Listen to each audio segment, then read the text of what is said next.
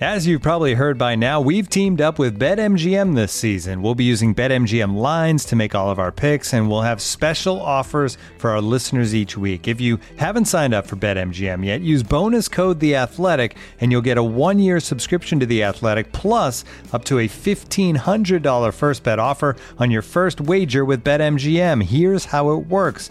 Download the BetMGM app and sign up using bonus code The Athletic. Make your first deposit of at least $10. Place your first bet on any game and claim your voucher for a one-year subscription to The Athletic.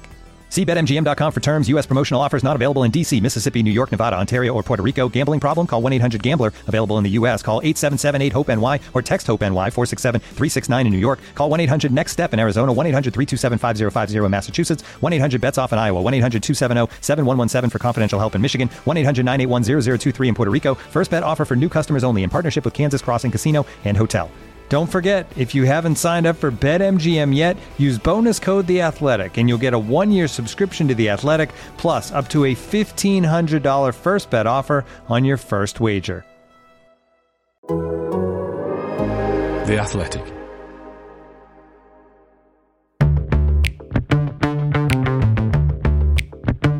Aitor Karanka, Salford Kings for a day, the definitive Phil Collins Pompey pun, and for Kevin Ellison, revenge is a dish served straight in your enemy's face. This is the Totally Football League show in association with Paddy Power. Hello, listener. Hope you're well. Matt Davies Adams here to talk through all the big news and notes from the English Football League. Uh, Sam Parkin's been celebrating a big birthday this weekend, so he's rested this week. Happy 21st from all of us here, Sam. Uh, Adrian Clarke retains his starting berth, though. Hello, Clarky. Hello. Yes, I've, I've welcomed uh, Mr. Parkin into a very, very special and elite club where all the cool kids reside. yeah, and he will thank you very much for not naming that club. Uh, Michelle Owen's back with us once again, still coming down from Bristol Rovers, nil Wimbledon, nil on Saturday, presumably, Michelle. The best thing about it was the varying weather and the great view I had over Bristol of the storms. That's the most I can say about that game for you. All right, fair. Uh, completing our lineup this week, a very warm welcome to former Leyton Orient gaffer Ross Embleton. Thanks for joining us, Ross. No, thank you for having me. Just um, obviously devastated not to be on here with Sam. To be honest, um, I remember his time at, at Leyton Orient, and um, and then I bumped into him a few times around when I was at Swindon. So uh, as you say, he's enjoying his twenty first birthday. it's been a brilliant opening five minutes for Sam. He's not even on the pod. Um, we're going to get to our uh, to our championship chat soon, but I wanted to start Ross by asking you a couple of questions. We're we're a couple of weeks on now from your departure from Leyton Orient, so the dust has, has settled somewhat. What's next for you? Do you think is is it management or, or back to coaching ideally? I, the answer is don't know. I think the great thing is when you say about the dust settling, you do realise that once a couple of weeks go by, that people stop asking you all the dramatic questions, and you can start to think like a normal person again. So I think for me, it's um, I've I've loved it. It's been a great experience. One, obviously, being manager of Leyton Orient, a club that I followed as a kid, but at the same time. Um, with all the jobs I've had in football, I'm quite open minded. So I would love another crack at it. It doesn't have to be tomorrow. Uh, it could well be, you know, further down the line. But I think because I've because I've I've coached all the way through my through my life, really, I, am open minded to to various different opportunities within the game, really. Yeah, because you spent quite a lot of time in youth football as well, haven't you? So that's an area that that might potentially interest you in the future.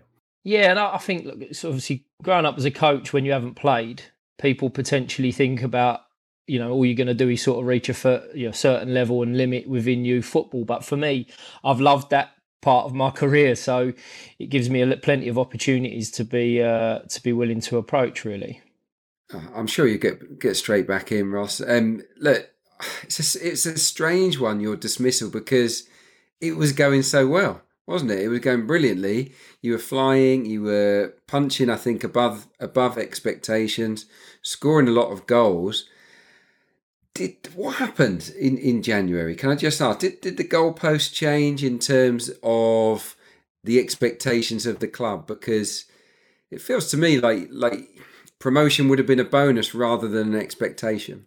Yeah, I think when we sort of set out, and this is not you know, talking anything against the the club because I think the chairman's gone on record since I've left of, of stating the fact that they wanted to get into the playoffs. But our our our focus at the start of the year was to finish mid-table preferably in the top half, and everything was about trying to improve on last year. So we felt we were on track to do that. And, and if I'm honest, probably looking back, getting to sixth, seventh in the league in and around Christmas has probably ended up shooting us in the foot. And we recruited well in January, but we also lost a few to injury. I, have never used that as an excuse, so please don't think I'm trying to do that. But I think we recruited players very, very well, the three or four that we brought in, um, and we started to look forward. But we you know we hit a bit of a, a, bump in the road and i felt that that's what it was a bit of a bump in the road um, and we were probably where i thought we we might be maybe a little bit lower than than i would have hoped but um, we were we were excited about or i was anyway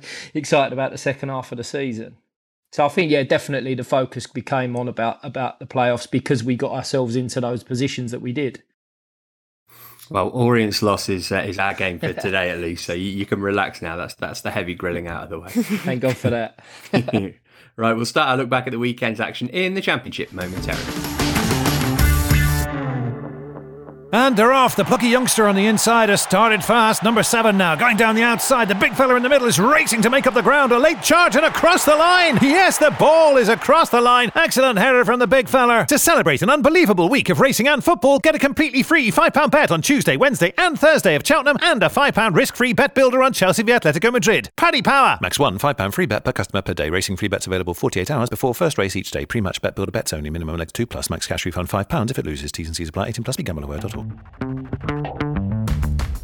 This is the Totally Football League Show, part of the Athletic Podcast Network. Championship headlines Aitor Karanka has been, slash, will be, slash, is currently being sacked by Birmingham after a less than stellar tenure with the Blues. On the pitch, Norwich keep up the good work. They came back from a goal down to beat Sheff Wed. There's late drama in Cardiff as Watford go second, and Barnsley win a five goal thriller at Bournemouth. Eight players currently playing their trade in the EFL are in the England under 21 squad for the upcoming Euros. Coventry are heading home. The Sky Blues have agreed a 10 year deal to return to the Ricoh from next season. And in less good news, Bradley Dack suffered what looked like another serious knee injury as Blackburn lost to Brentford on Friday night. And we're going to start our look back, though, on the South Coast, where Barnsley bested Bournemouth in a five goal thriller between the two playoff hopefuls. And Michelle, before we get to the game, Lewis Cook out for the season for Bournemouth. How big of a, an absence is he going to be for them? Oh, massively. I mean, when I was, I did the game um, against Cardiff and they'd had a few injury problems around then and sort of berating who'd been coming and going. But yeah, gutting, gutting for them. But I do think they've got other areas of quality to step in for him. They've got experience at the back as well, sort of going through the spine of the team. So as big a miss as he is, they should have players that that can step in like Billing and if they decide to actually use Jack Wilshere at some point as well. Um, so yeah, big loss, but they should, when you look at it on paper, they should have the squad depth, but not ideal at this stage. Clarky, what do you think gave Barnsley the edge in this game? Was it that half-time triple substitution, maybe? it was a rocket, I think, from the from the manager. He, some of the players spoke afterwards about being shocked at, at how angry uh, Valérien uh, Ismaël got at half time. Completely lost his temper and and tore into the players. And, and sometimes you just need to do that. I mean, I'd be interested to get Ross's take on this because obviously you want to be all about communicating properly and you want to get on with your players and you want it to be a harmonious environment. But every now and again, you've just got to smash the teacups and you've just got to lay into one or two players. No surprise that he made a triple sub. He does that when they're winning. So I don't think that that was necessarily the, the, the spark, even though the players that he brought on did did change the game in, in Morris, Kane, and and Styles. So yeah, it was it was a it was a it was a great reaction to, to that that halftime berating, and you've got to give give this guy some credit because he had the confidence to leave out Daryl Dike, who's been basically the championship's biggest handful for the last month, and, and, and he, he rested him and brought him on in the second half. So it's another massive tick in the sort of Barnsley positivity box. They're doing the business on the, on the pitch, and, and the gaffer continues to really impress the Barnsley positivity box. There you go, uh, producer Abby. I think we've got the title for this week's pod. Um, Ross, with, with a, a halftime ranting and rave, I guess the, the key is to kind of limit them, isn't it? Because otherwise they just lose their impact if you did that every week. Yeah, I would always liken it to like the school teacher that you had that used to shout at you all the time. It's about having the impact, and I think, like you say there, about the substitutions and making making a point with, with those, leaving players out, especially in in, in this current schedule that people are facing. It's, it's important to get your timing right, isn't it? About when you leave your big boys out and give them a rest. Um, but I think with, with the half time rant, I think the days are gone of of John Sitton getting people up against the wall and sacking people. But I think it's about it's about being able to make the right noises at the right time. And like you said, you do it too often, it'll just drift. There was a great stat in this game, Matt, that emerged afterwards. Basically, Bournemouth's matchday squad was worth 115 million pound, um, and that's more than Barnsley have ever spent in their history on transfers. so look, it's it's a it's a great result for them, and it just keeps them keeps them rolling on. And and the fact that they came from behind to do it will just they'll just be absolutely bouncing, won't they? At the moment, Barnsley they they don't seem like they're going to to sort of crumble when the pressure is on. So Bournemouth have got a stacked squad, Michelle. What have you made of Jonathan Woodgate's time there so far? He was unbeaten in his first four, but only two wins from the subsequent six. Well, I think anyone playing Barnsley at the moment has got their work cut out. So that, that is something to be said. I'm beaten in their last 11 now. But you got to think Bournemouth going to that game, we may not thought it a few months ago, but that was massive playing Barnsley because they're both the two teams in contention for that sixth spot at present. If you're going to want to try and not lose a game, it's that one. Um, uh, yeah, the last time I watched uh, Bournemouth play in person was the Cardiff game, and I thought they might have learned a few lessons from that game in terms of I'm not saying Barnsley the most physical side, but Cardiff very physical that day, and when they got the lead, they held on to it. So I just thought I would have learned a few lessons from from that game. I know Barnsley scored the one in the 80th minute, but uh, it's a difficult one to answer. What do I make of Jonathan Woodgate? I'm not convinced he'll be there long term um, because it's been a pretty mixed bag so far, hasn't it? Because they had that great win over Watford, but then this this again is a is a, the cliches. Well, I suppose don't lose game if you're going for that sixth spot, which is really where they, Reading, Barnsley, and Cardiff are all competing for those those final two spots at the moment. Um, but all credit to to Barnsley. They were seven points off the top six when they last lost the league game, and that was January the nineteenth. They are the form team on a run. So tough one for Bournemouth to take, but I'm not that convinced on Jonathan Woodgate yet. Sorry. Just just a quick one on this. Uh, what Barnsley are, are, are a nightmare to play against with their sort of heavy pressing and the work rate and, and the tempo they play out, and they're very direct. They force other teams to change. And I think I think in this game Bournemouth ended up going much more direct than they usually do probably lost a lot of rhythm because of that. And, that, and that's part of the Barnsley secret. It's not just about individuals, it's about being tough to play against and, and they alter the way that their opponents play, which is it's a big, big thing. All right, next to the Cardiff City Stadium, where Mick McCarthy tasted defeat for the first time as Bluebirds boss after Watford snatched a late winner to beat Cardiff 2 1. Seven wins in eight now for Watford. Ross, if, if, you, if you're the Watford manager, you kind of need runs like that, basically, don't you? Because you know the first sign of a bad one, you, you're going to be out the door. Yeah, too right, you are. Yeah, you're always going to be looking over your shoulder, so it's nice. And I think. Um, the intensity that you're just talking about there from Barnsley, but the intensity that you see from from Watford at the weekend showed that people are are looking forward and, and, and confident in terms of you know where it can go and what they can what they can obviously achieve. And I think that the big thing I noticed at the weekend from that team was the amount of energy and pace that was in there. In there, you know, it's um, coming up against an opposition like that. They're always tough to play against. A lot of similarities to what we were just talking about as well with Bar- in terms of a different way, but uh, in comparison to, to the threat that Barnsley put towards you, that you know that pace and being able to get on the front foot really made a big impact for for Watford at the weekend. What about Cardiff, Michelle? One win in four is that is that a sign that they're tailing off? They got the big derby with Swansea next weekend. Yeah, definitely had the new manager bounce, but even though it's only one win in four, that was their first defeat by my reckoning, unless I'm not very good at reading, since the um, 20th of January, which was the final straw for Neil Harris. So it was Mick McCarthy's first defeat. And if you look back at the games they've they've played recently, Borough are a really tough tough side to play against. So a draw wasn't a bad result away there. They thrashed Derby 4 0. And you know, Dillon Phillips, the Cardiff City goalkeeper, um, wouldn't want to criticise him too much because I think he's been fantastic for them since he came in when Smithies went off ill against Bristol City. He's he's kept his place, but there were some questions whether he could have done better with Masina's free kick. He said himself after the game he felt he could have saved saved it, um, but there's going to be moments like that, and I don't think they'll be too worried because you know only one defeat in that period is pretty incredible in almost what two months that's good going. Um, I saw some Cardiff City fans saying, "Oh, that's the end of our playoff push now," but it's too early. There's still so much football to be played. It's too early to say that, and they're uh, six points off. Again, how's your maths? Seven points off Barnsley um, in sixth now um, on the same game. So I can see why there could be a little bit of pessimism, but there's there's still so much to play for, and they're still playoff contenders at the time of recording. A massive, massive game against Swansea, who aren't actually playing that well at the moment. So it's a big opportunity for them at the weekend. Sure is. Uh, Clarky, you get the serious questions on, on this Cardiff Watford game. Firstly, have we made enough for the fact that Watford have got a player called Philip Zinckernagel? And secondly, how cowardly was Francisco Sierralta at the end, legging it down the tunnel after he'd uh, clocked Aden Flint from behind? Just an embarrassment. Yeah, just, just. I mean, that's a big. That's supposed to be a big, big, strong centre half. What's going on? Uh, Mick McCarthy uh, laid into him, didn't he? So, so he, he's got his comeuppance there. yeah, the is a great name. They got they got a number of them though, haven't they? William Troost Ekong, Eking at the back, Bachmann in goal. It's it's it's quite unusual.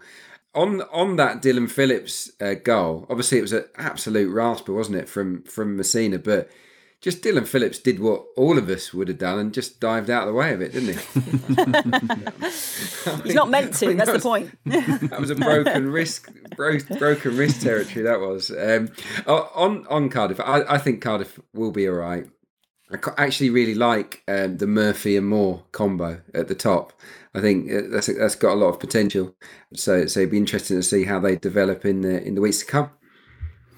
Right, it is 24 minutes past one on Monday at time. I've just refreshed the Birmingham City Twitter page, but they're still wishing everybody a happy Mother's Day. Uh, so I don't think they're going to be confirming Aitor Karanka's departure within the next few minutes, but we are expecting it to happen. Uh, Blue Nose and friend of the show, Ian Danter, summed up the general mood of apathy amongst supporters with this tweet. What do I think? Shrug shoulders it's a difficult situation. Ross Karanka's not had a, a, great start to his time there. That people don't really like the football, but but there are wider problems, aren't there? And, and you can have Pep Guardiola as your manager, but but if the structure around the manager isn't right, then you're not going to get results on the pitch. No, it certainly makes it very difficult. And I think what happens then is is your style of play comes into question because you're not picking up results. I think you can smother over whether you know whether people like watching your team or not. If you're picking up a few results or people can see some sort of progress. But certainly like the the, the structure around going into work every day as that head coach or manager you need it to be as settled as possible enable to to enable you to start getting those those those messages across. I think the other thing that i, I noticed was that um, he's managed that team without any fans in his in his whole tenure. And I think you look at certain clubs. Uh, I, I know someone like Millwall jumps out of that. Managing a club like that without your fans must be extremely difficult because they they make a huge impact on that as well. So, like I say, the, the run hasn't been a great one for him, but as a as a Birmingham as as a player going to play against Birmingham, it would always be a fairly intimidating environment to go into. So I think certain clubs do lack that. Yeah, definitely. Um, Michelle, by the time people listen to this, Lee Bowyer might already have been announced as as Aitor Karanka's replacement. What, what what's he thinking here? He, he, spent half his time at Charlton with one hand tied behind his back. They've got new owners, and now he's going into a situation which might be even worse than the one that he found himself at the Valley. Maybe he just likes tricky situations. He likes to test himself. I don't know. I mean, when you say it like that, it seems uh, really bizarre. But um, yeah, I saw um, the South London press reporter Richard Cawley had um, tweeted that Lee Bowyer had resigned as Charlton manager. We don't obviously have official confirmation yet, but apparently he told the players he was leaving. He was um, linked last summer, so maybe there's there's something uh, in that. I, I, just I'm just a bit confused really because you'd think that maybe it was going to be a bit more of a even keel at Charlton from now, and in, from what's what's the saying from the frying pan into the fire. Um, it's just going to be really another tricky, tricky role for him. But yeah, maybe he likes to test himself. And the other thing is, he's going into a job that if he does take it, although Birmingham are just um, outside the relegation places at the moment in the championship, Rotherham have all those games in hand in them, even more now following their COVID outbreak and delay. And I know Rotherham have to win those games, but he's going into a Birmingham side, if he goes, that have got some really hard fixtures coming up. You know, I probably wouldn't be in place for Reading on Wednesday, but Watford, Swansea, and Brentford. You know, it's it's a huge task to keep them up. So I'm not quite sure what, what he's thinking. Something we definitely don't know, that's for sure. Mm, yeah, it's a strange one. Uh, hey, Adrian, you lucky swine. You were at the home of the two time European champions on Saturday. Give us a line on, on Forest versus Reading. Well, it was much more exciting than anticipated. 38 shots in total, 23 of them from, from Reading. So so Hughton wasn't quite as watertight as, as, as maybe I expected his team to be. Look, it was I, was just shocked by Forest's low intensity. I've seen more life in, in training sessions than I had in the first 20 minutes. It was just a case of were Reading going to step through the gears? And it actually took Forest to score a goal out of nowhere to really wake Reading up. And, and in the end, they they piled on the pressure. They got the equaliser, and, and I think if the game had gone another ten minutes, Reading would have um, would have won the game. Um, yeah, Forest wasn't wasn't blown away by them. I got to say, mate. Um, for Reading, they look way short of automatic promotion quality without the sort of guile of Ejaria and, and Swift in there. But but they're good at what they do, and and yeah, I think I think they got a chance of probably sneaking the last playoff spot, but it, it might be a close run thing. Uh, now then, if the events of the last 12 months haven't convinced you that the apocalypse is coming, then this surely will. We actually won our midweek ACCA last week, uh, so all the pressure piled on this week. The odds were 9 to 1, which meant our stake, along with Paddy Powers, produced a payout of £100, which will be going to our charity of choice, that being Macmillan Cancer Support. Uh, can we make it two from two? Probably not. It's not going to stop us trying, though. Uh, my pick comes from the Championship. It won't surprise anybody to learn that I'm having Brentford to beat Derby. Abby, can you give us some odds on that, please? Yeah, it will come as no surprise. Brentford 19 to 20 uh, to beat Derby. But if you fancy backing the home side on this one, they are 3 to 1, uh, with the draw coming in at 23 to 10. Okay, we'll keep going with that as we roll on. Uh, now, you might be expecting League One to come next. You'd be wrong. We're off to Wembley for two slices of pizza slash trophies.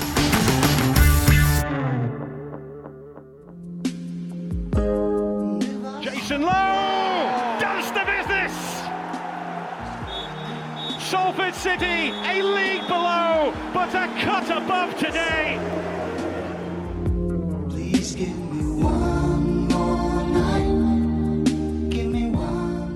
What a weekend for teams at Wembley, beginning with S. Two games, one goal. Thrilling. Quick recap the EFL Trophy final from last season was never played, so the EFL decided to host both on the same weekend uh, in front of no supporters. But anyway, and let's start on Saturday. Our special correspondent Sam Parkin was at Wembley to witness Salford's upset win over Portsmouth. We can hear from Sam now. Salford thoroughly deserved the win, albeit on penalties. Uh, Portsmouth, two shots on target that I can recall, one of those in extra time. Uh, the three changes that Kenny Jackett had made at half time um, had very little impact, and I thought that was telling uh, in regard to the mood of the players, shot of confidence, lack of enthusiasm, um, and no morale really that I could see. The writing looked looked on the wall.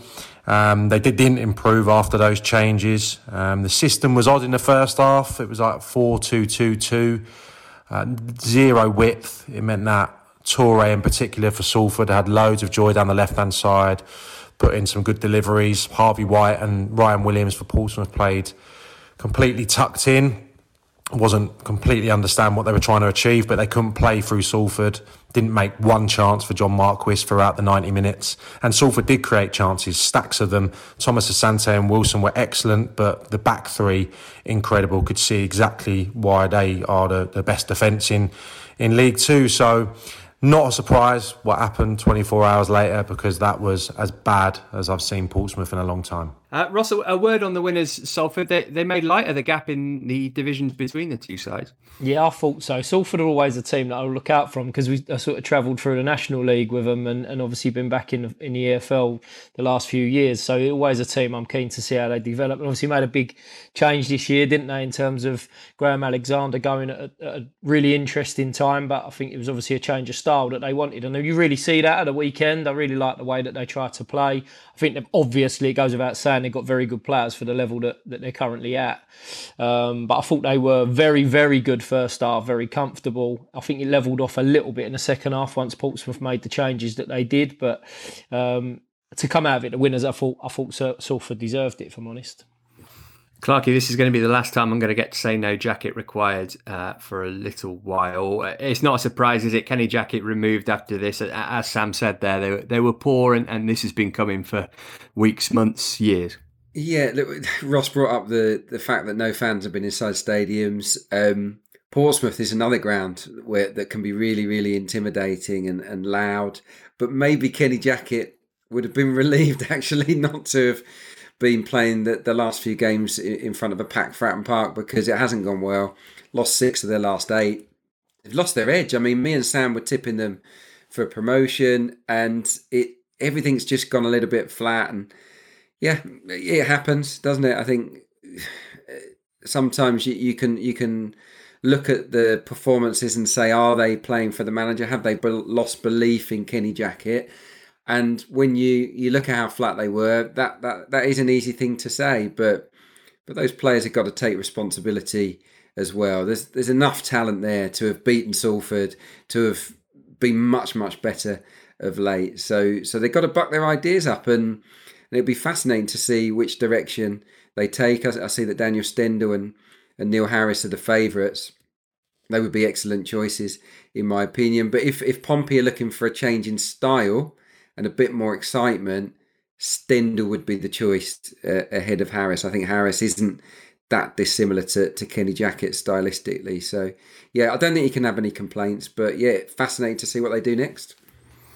Uh, Will has tweeted us at the Totally Show to ask whether Pompey should go for a permanent appointment now or, or an interim to take him through until the summer. Uh, Michelle, I guess it depends who they're going for, doesn't it? It's the, it's the uh, quick answer to that question. If it's somebody in a job, you might have to wait until the summer. If it's Neil Harris, you can get him now. Yeah, that's true, but it depends how much they want promotion as well. You just go out and get the well, it depends on their financial situation, but how much they want to go up this season. They are only just outside the playoffs, so I think there's there's sort of two answers in that. Yeah, if the man they really or the person they really really want is out there and they have to wait till summer, they will. But then if they're that desperate for that promotion this season, you know, think how close they've gone the last couple of seasons. It's a tricky one. So a day after Salford had won, Sunderland beat Tranmere by a goal to nil in the 2021 final. Lynden Gooch with the only goal of not just this game, but the whole weekend at Wembley. Sunderland putting their curse to rest at last. It's their first win at the National Stadium for half a century. I guess, Ross, they'll be desperate for this to be their only trip to Wembley uh, this season, given how they've fared in, in playoff finals past. Yeah, without doubt. I think they want, they're not going to win. I think we all we all remember the Charlton game, don't we? So it ends up becoming uh, Sunderland become a club. When when you hear stats like they haven't won there for fifty years, you wonder if they've been playing there every week. It makes the it makes it uh, sound a hell of a lot lot worse than it probably actually is for them. But I thought it was a really even game. Uh, really impressed with the way Tranmere go about it. What I like about them is they Tranmere can can can accommodate most styles. They can go and have a right good go with you if, if it's you know if it's a bit of a ding dong type affair and then if they need to play they've got good enough footballers that can really go and impose themselves on the game i found that out in the last game of uh, of my tenure obviously but i think um, I think they, they, they can do a bit of everything, and obviously Keith's a really experienced man in terms of the job that he does. So it's quite an even even game, but but the goal was a fantastic one. The pass to, to get him into score was was was outstanding for for the one op- goal in open play over the weekend. Yeah, oh, it was a brilliant, brilliant pass, wasn't it, from McGee? That one moment of, of quality. Just going back to Tranmere quickly, you've obviously seen them up, up close and personal. Would it be a surprise to you now if they didn't make automatic promotion? Because they've not been in the top three, I don't think, or hardly ever throughout the season. But it seems to me that they might just be the best team in the in the league at the moment. I don't think it would be a massive surprise. We actually played them away, beat them 1 0 when Michael Jackson was still in charge. It was one of his last two or three games. And when Keith went in I remember saying to my staff, like, they've got some really good players. They've got some really good players, real experience. Like I touched upon there earlier about the way they can go about games, I think gives you a really good chance, as to me at all, if they if they run it very, very close and, and, and get themselves out of the division. Uh, and just a quick nod, obviously, to Sunderland and Lee Johnson. He's um, temporarily had a pizza store named after him um, in Sunderland. It's called Papa Lee's instead of Papa John's. And apparently they sold out a pizza after the win as well. So there you are. Some good marketing. Wonder if he has pineapple. We'll never know, probably. Uh, by the way, for more on Sunderland's win, head to The Athletic for Philip Buckingham's piece all about breaking the curse. If you're not already a subscriber, then use the promo code League Show to get all the athletic goodness for just £4 a month for six months. That is £1 a week. Okay, back to our regularly scheduled League One roundup next. Looking for an assist with your credit card but can't get a hold of anyone? luckily, with 24 7 US based live customer service from Discover, everyone has the option to talk to a real person anytime, day or night. Yep, you heard it right. You can talk to a real human in customer service anytime. Sounds like a real game changer, if you ask me. Make the right call and get the service you deserve with Discover. Limitations apply. See terms at discover.com slash credit card. On Apple Podcasts, Spotify, Smart Speaker, and now ad-free on The Athletic. This is the Totally Football League Show with Matt Davies Adams. League One headlines Lewis Potter keen to keep up Hull's winning ways. That's five on the spin for the Tigers, who have a seven point buffer between themselves and the playoff pack. Rochdale stunned Lincoln to move off the bottom. Troy Parrott got on the score sheet for the first time in senior football as our pal Paul cooked up a first win. And speaking of Ipswich, Darren Drysdale free to referee again after being given a backdated ban after his clash with Ipswich's Alan Judge last month. Meanwhile, Swindon have signed veteran keeper and free agent Lee Camp until the end of the season. A shock result of the day saw bottom of the table Rochdale earn a sensational win at promotion chasing Lincoln. They came into this Dale on their longest goalless run for 40 years. It was a beauty from Ollie Rathbone to end that run. Sets them up for another tough game to come, Clarky, against Peterborough this weekend, but but this will give them a real shot in the arm. Oh, massively, yeah. I mean, it was incredible that they'd gone on this sort of barren run because that was their thing. Scoring goals wasn't wasn't an issue, was it, for Rochdale? They were banging them in for fun, just losing 4 3. So so they'll be delighted to have sort of got back onto the goal trail.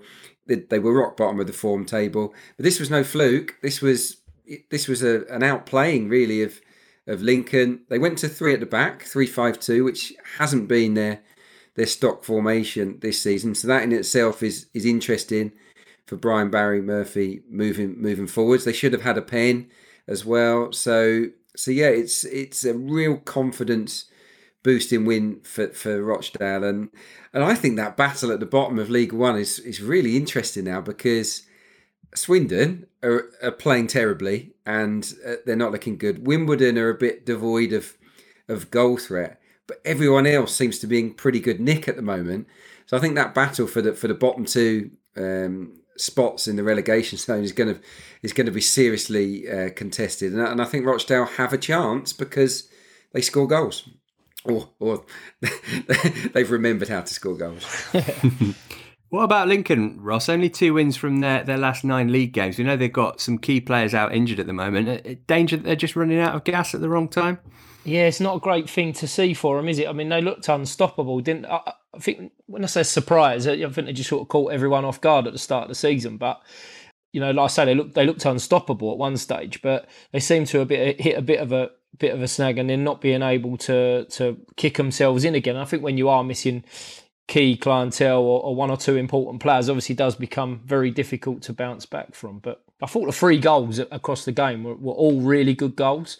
All came about in different ways, but three individual bits of quality off of a throw, off a knockdown, and that sort of thing. But the, the bits of skill around the box for people to uh, to create the opportunity to score was outstanding. And I'm really pleased for Brian Barry Murphy. And you see that reaction from the players when when the win, when the winner went in. It there was a real collective lift. So I think, like you touched upon there, is that things like that are so important. That that little bit of momentum, that little bit of togetherness that one or two others might not have, might just be the difference that lifts you out. Definitely. Um, going back to Lincoln quickly, great recruitment as as always, really for, from Appleton. Um, Rogers scored that great goal. He looks a real talent. Just wanted to ask you about Michael Appleton because he's been linked with the Sheffield United job, which is which would be quite the step up. Um, but but I know that people in the game do think highly of, of Appleton. What's your what's your sort of opinion of him as a manager, a, a, a coach? I um I've got a lot of admiration for him. I've come met him, bumped into him, and met him a couple of times, and I think his teams always play good football, and I think exciting football, and I think you know without, without being outrageously dominant on the ball, they are attractive to watch. They're they're attack minded, and I think that's probably what gives him that opportunity of looking further up the ladder. Do you know what I mean? He's not sort of a set lower league manager of you know play a certain way and that might be his ceiling and might turn bigger clubs off of taking him. And I think he's done some he's done some good jobs already in the past and, and he's gone in there. And like you said the recruitment and the way that they've they've brought players in they've got some good young players as well. So it's not just like he's gone and got a load of experienced ones that are used to getting out of league one. He's he's taken a couple of young boys on loan and, and found a few gems. So i think he would certainly be of an appeal to to clubs further up the ladder Elsewhere in League One, Doncaster Rovers drew nil-nil with Northampton, but since their managerial change, Andy Butler's taken up the reins and carried on where Darren Moore left off. We can speak with Andy now. Uh, Andy, not the result that, that you wanted on, on the weekend, so we won't spend too much time on that. But but I wonder, how have you found it? And also, what's the message from above been? Is it you know promotion or bust for the rest of the season, or is it just signs of improvement that that uh, the people in power are looking for? Obviously, not the result we wanted on the weekend. No, not um, far from it. Um, the players know what we, have said to them, and we move on from that. We can't dwell on it too much now. But um, as for my my future, um, the club have said that if there's a progression and a pathway, then there's a discussion to be had in the summertime. So um, it's not all playoff and bust. It's hopefully the progression. Obviously, I put the pressure on myself and and the staff put pressure on me to to get the results. But at the same time, as long as there's a, a pathway, a pathway and a process there, and um, discussions to be had. You you were in charge of the the women's team before you took this job. I wonder how much that that's helped you make the transition into being a manager. It, it was probably invaluable, wasn't it? Having having spent that time working with players already. Yeah, well, it's uh, it's something that I um, I took a chance on with the Doncaster Belles. Um, I was coaching with the academy for about five or six years, and the opportunity came up, and, and I thought I said that the experience would be invaluable to where I want to go in the future. Obviously, managing a team, the academies are all pretty well, well structured, and the, the, philosophies and, and and the syllabus is all set out. Whereas I thought if I take the Doncaster Belles on, then it's my approach, my way, and and, and see how it goes from there. And it's, it's been a really enjoyable journey. Um, the players have took on the board information ever so well and, and we've got some good results. I, think when we took over, we were second bottom, and as, a, as a, the league stands at the moment, we're, we're, second top. So it's, it's been a good turnaround, but that's all down to the players' application and, and, and attitudes. In terms of the, the men's team, some of your veterans been been stepping up. I'm, I'm talking specifically, of course, about James Coppinger. How's it been managing somebody who's older than you? It's quite a rare thing in football. Uh, yeah, uh, no, it's, it's it's fine. Cops is uh, unbelievable role model and a professional. He uh, he leads by example, and he's always there for me to lean on if I need to be, and, and vice versa. We've been together. Well, we've played together for quite a while now, and um, we know each other in, in, inside and out. So it's it's it's quite good to have a relationship with a player who you know you can trust and who's got your back because I'm still learning the job and and he's as well. So at the same time, we, if we can use each other's experience, because I've been around the game a long time as well, we we hopefully comes comes well for both it's an incredible amount of experience that you've got in, in all sides of the game, but also not just within football. Uh, reading up on you before, fingers in pies was the was the phrase that that came to mind. You're a qualified referee and a locksmith, and things could have been very different had you not pitched up at Rovers. There, there was another change of career that you were preparing for. Yeah, um, I looked to, to, get into the police force. I'm also a level two plumber as well. Um, uh, so yeah, no, they, just it was just a career choice, and I had a, a, a bad injury well operations on my feet when I was uh, at Huddersfield, and I went to, to Walsall at the time, and I just thought to myself, if I if football doesn't go well for me, how can um, I, I keep earning money for my family and I keep a mortgage paid because football's not going to last forever. And I keep saying to the younger players, it's you've got to have other avenues to exploit um, to explore. Sorry, when you when football runs out, average career football is about eight years. I've been lucky to have one for I think sixteen years. So uh, I've been really really fortunate.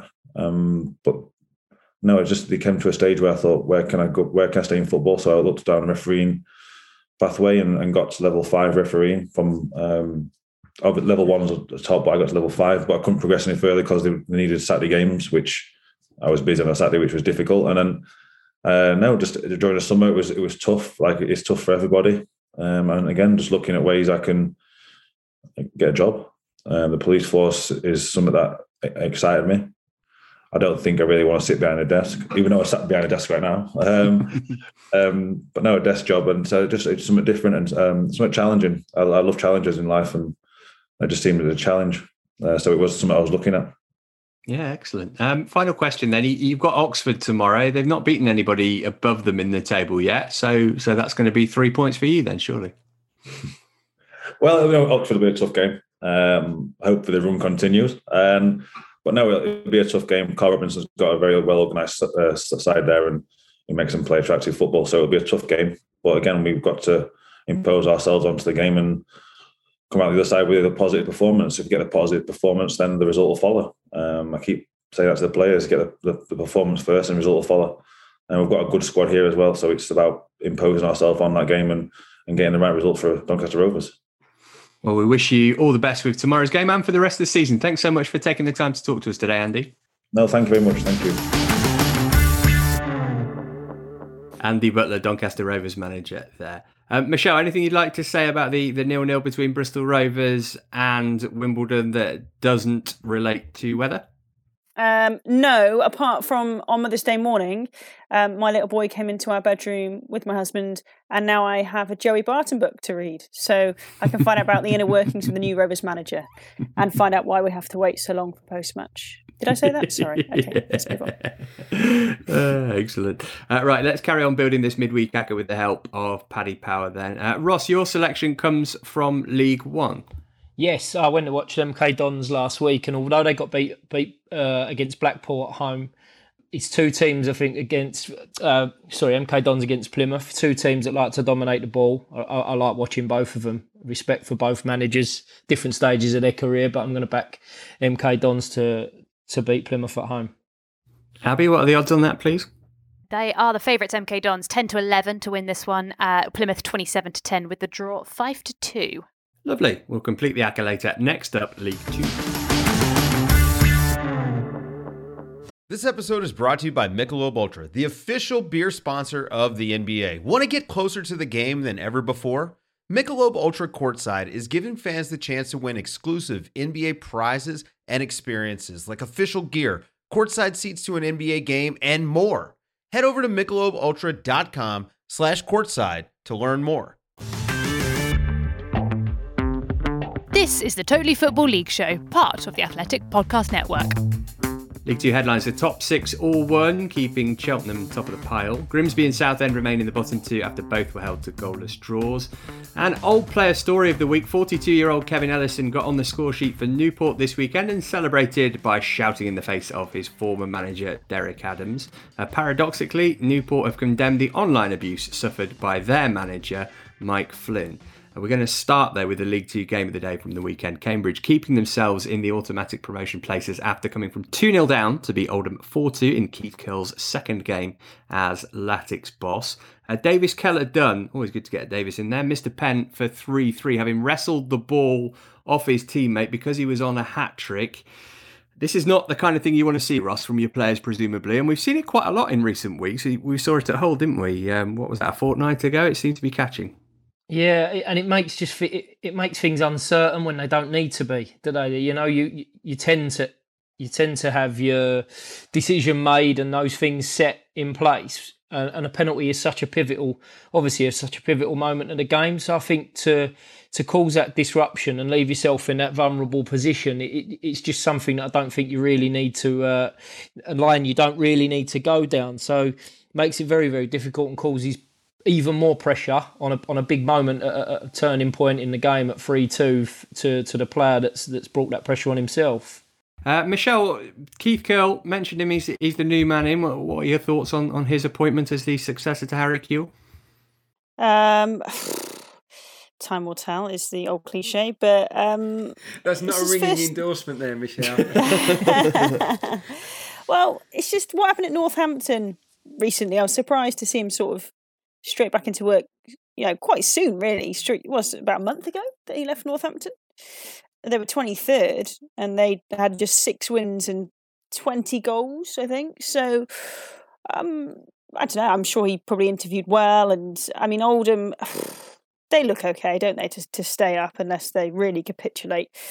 I mean, yeah, his deal's to the end of the season initially, so I guess just just see where they go, steady the ship, and see if he, he wants to stay on, and they want him to stay on from the end of the season. Really, I, I guess that's why um, it's probably a reasonably safe appointment, reasonably safe pair of hands, just to just to keep them up mid-table where they need to be. Yeah, and the Oldham website um, certainly doing the best to, to boost his ego. The 57-year-old mastermind. I think they meant masterminded Northampton's promotion from Sky Bet too. Um, Adrian, you and I. Would you, Ross? Back in the day, did you ever get that shout? Not uh, 57. Yeah, not the, yeah, yeah. Thank God for that. uh, no, not not that I'm aware of, anyway. uh, Adrian, you and I are in trouble with our old pal Joe Crilly. He wants to know where all the Bolton lovers gone on this podcast this season. Eight wins and two draws in the last ten. The latest victory at Port Vale on Saturday. We've spoken about Ian Evatt, not always in a positive light this season, but he seems to have found the winning formula. Yeah, uh, Bolton fans had to be patient, didn't they? They made so many signings in the summer that I think it was all just a little bit too disjointed. They didn't really know what sort of team they were. Ian Evatt had his ideas and a very clear identity, but it, it's taken a while for the players to sort of grasp all that he wants and to and to become a team. Um, but we've seen that over the course of, of the last sort of 11, 12 games. I think over 11, they've won nine and drawn two. The key, and Joe Crilly will know this, our good pal, is clean sheets seven of them out of the last 11. They're a different side now to the one that was sort of spanked 6 3 by Port Vale. This one couldn't have been any different.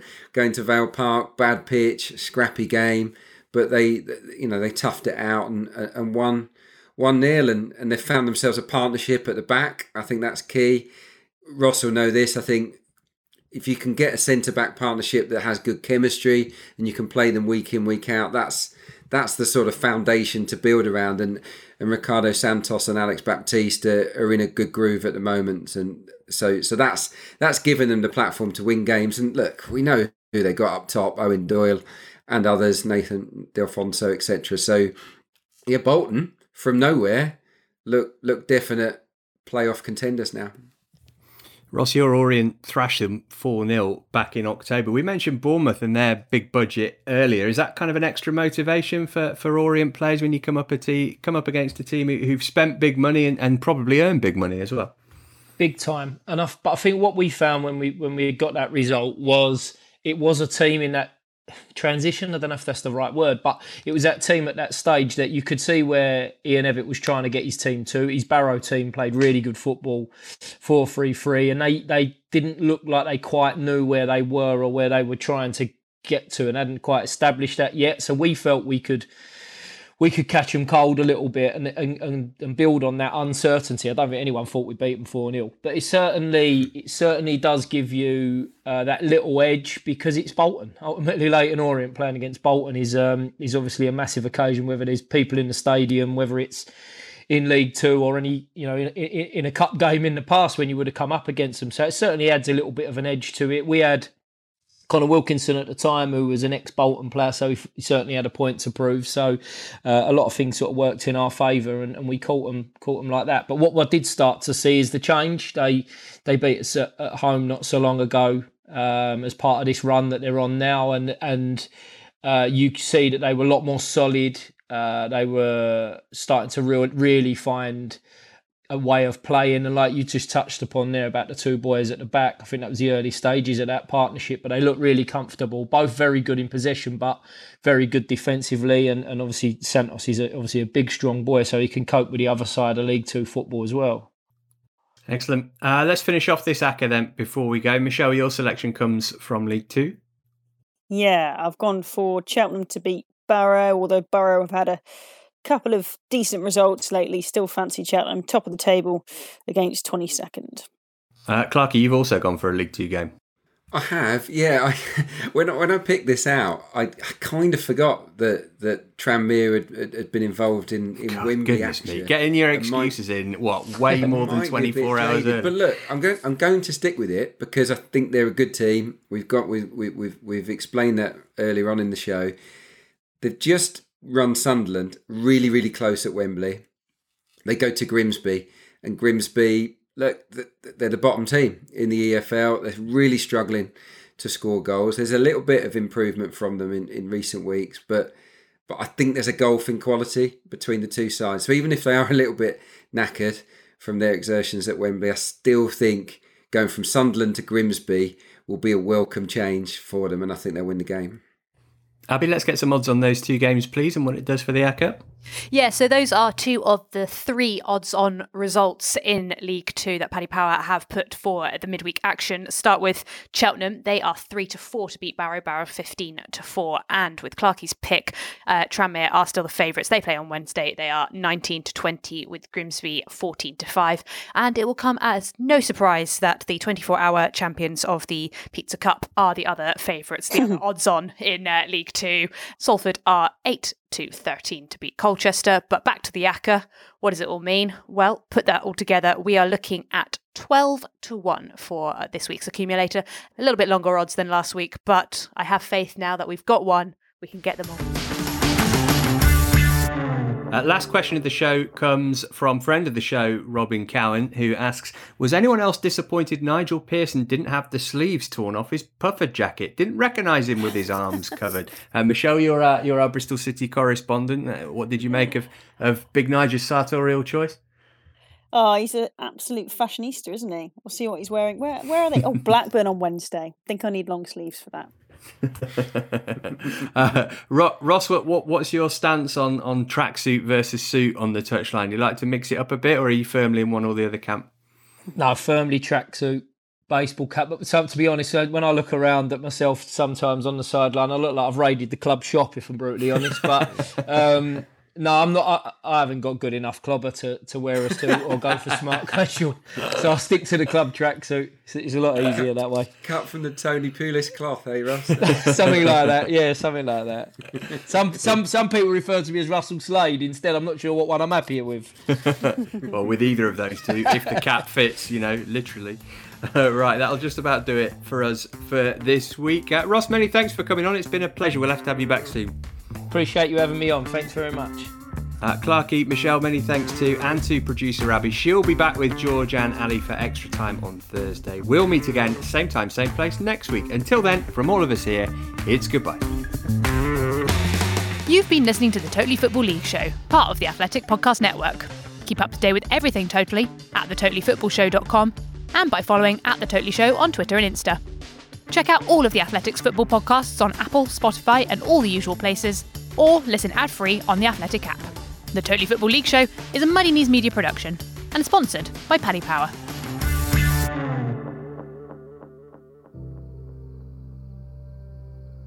Finding it difficult to get off to sleep? Well, you are not alone. After a long day of Zoom, doom, and gloom, it's hard to relax and just drop off. Maybe you need a bedtime story. I know, there's a lot of them out there. They ask you to imagine that you're laying on a lily of contentedness, drifting upon a lake of calm, holding hands with the otter of placidity. Our one isn't like that.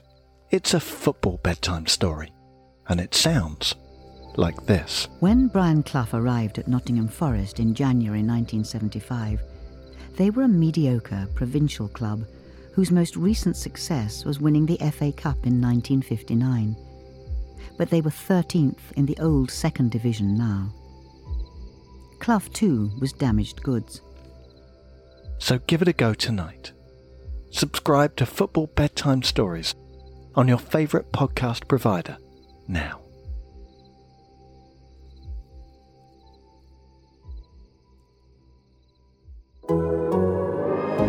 The Athletic.